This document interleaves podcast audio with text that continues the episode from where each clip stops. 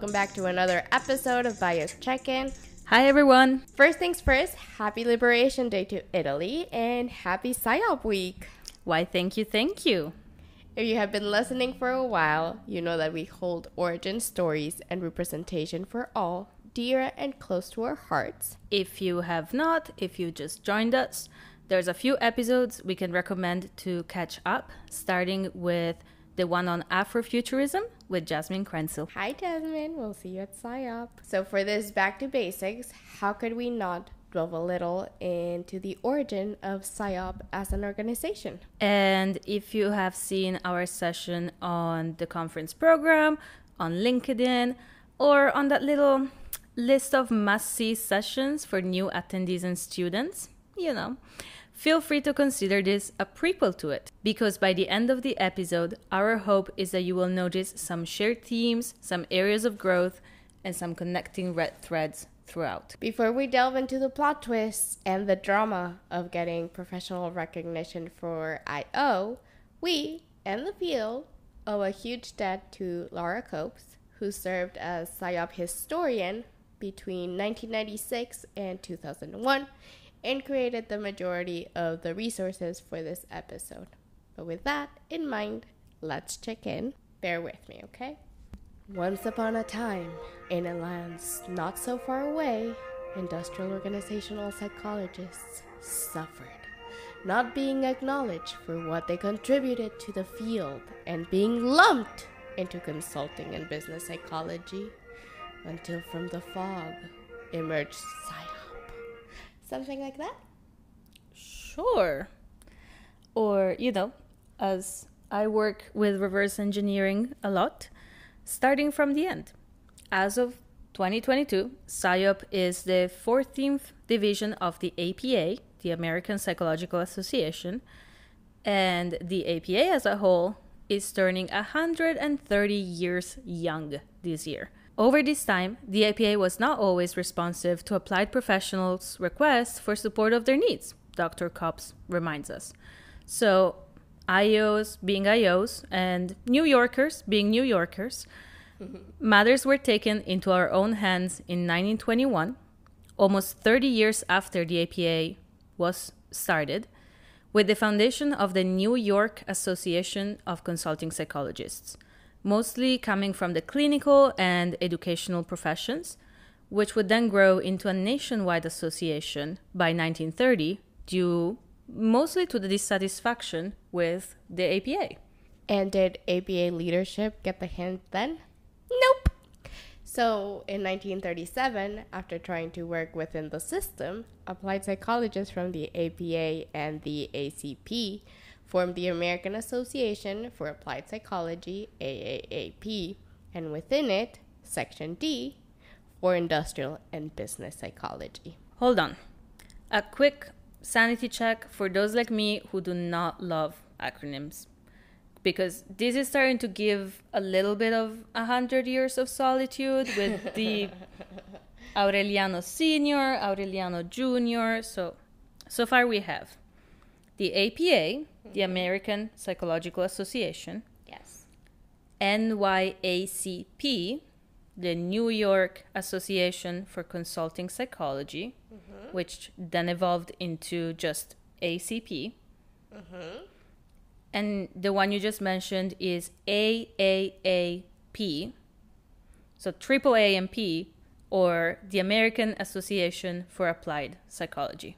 Okay? Correct. All right. Please proceed.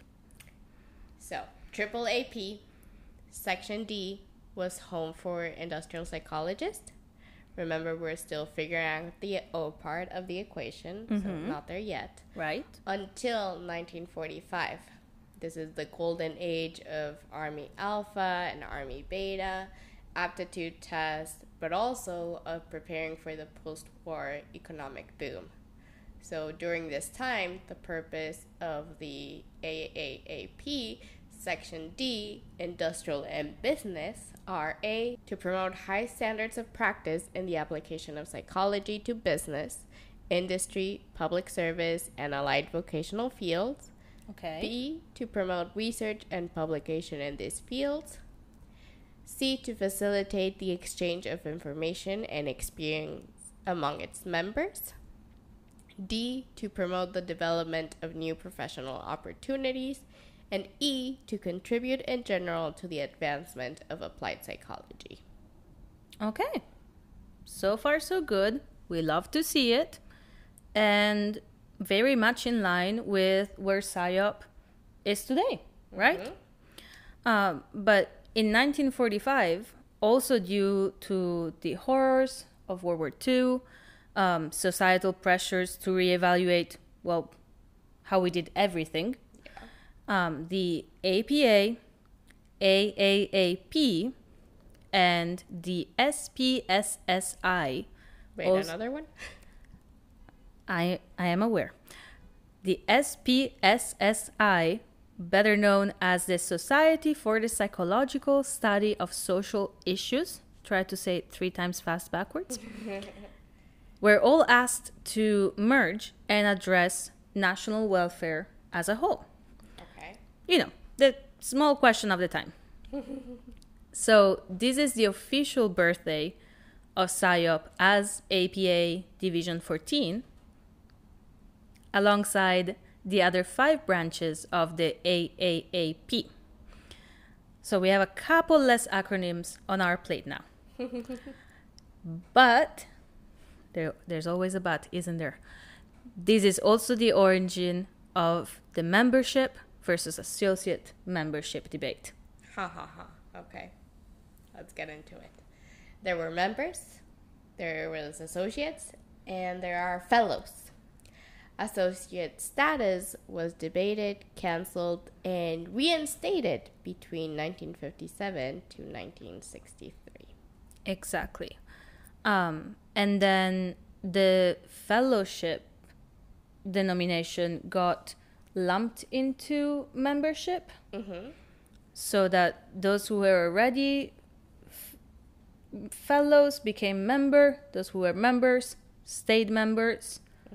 And that's when associates became the to call it transparently the lower tier of involvement. Um, and it's still a debate now of the levels of involvement that an associate versus a full-time member Mm-hmm. can get to Right now, SIOP has student level, mm-hmm. associate level, Mm-hmm. fellow, and member. Yes, but the fellow denomination evolved from indicating what we now consider a member Mm-hmm. to recognition of significant impact on the field. Yeah. So it's a lot more exclusive than it used to be. Thus, the fellow breakfast. Or Exactly. Yeah okay, cool. For example, for SIOP volunteering, Mm-hmm. associates can't be chairs Of any committees. Mm-hmm. Just throwing it out there. So, remember when I said we're going to cover a lot of things and this is, should inform how we move forward? Yeah, This is my not so subtle hint to keep in mind those red threads. great. But the five goals of Division 14 Industrial and Business Psychology were to 1. ensure high standards of practice, b. promote research and publication in the field, c. provide a forum for exchange of information and experience, D. Develop new professional opportunities for industrial psychologists. And E. Advance applied psychology. If you remember the goals and objectives that we just mentioned from the AAAP section D above, just a little bit ago in the episode, has a lot of overlap and again continues well into today's SIOP organization. Mm-hmm. So we proceed merry and happy until, like all teenagers have done at one point or the other, in 1962, SIOP considers a name change. We drop business like many sophomores before us and we add organizational to the name of the division and that's how we get the o of io mm-hmm. likewise in the 60s and the 70s nothing good can last forever. The apa starts pissing people off again. In the 1970s, the APA focused more and more on applied practice and less on scientific research. So, mm. dissatisfaction grows. More and more people do not see themselves represented by the organization. Mm-hmm. Until in 1988, acronym ALERT, the APS, the American Psychological Society, is formed. And this led Division 14 to seek independence by chartering itself as its own society instead of a branch of the APA, Okay.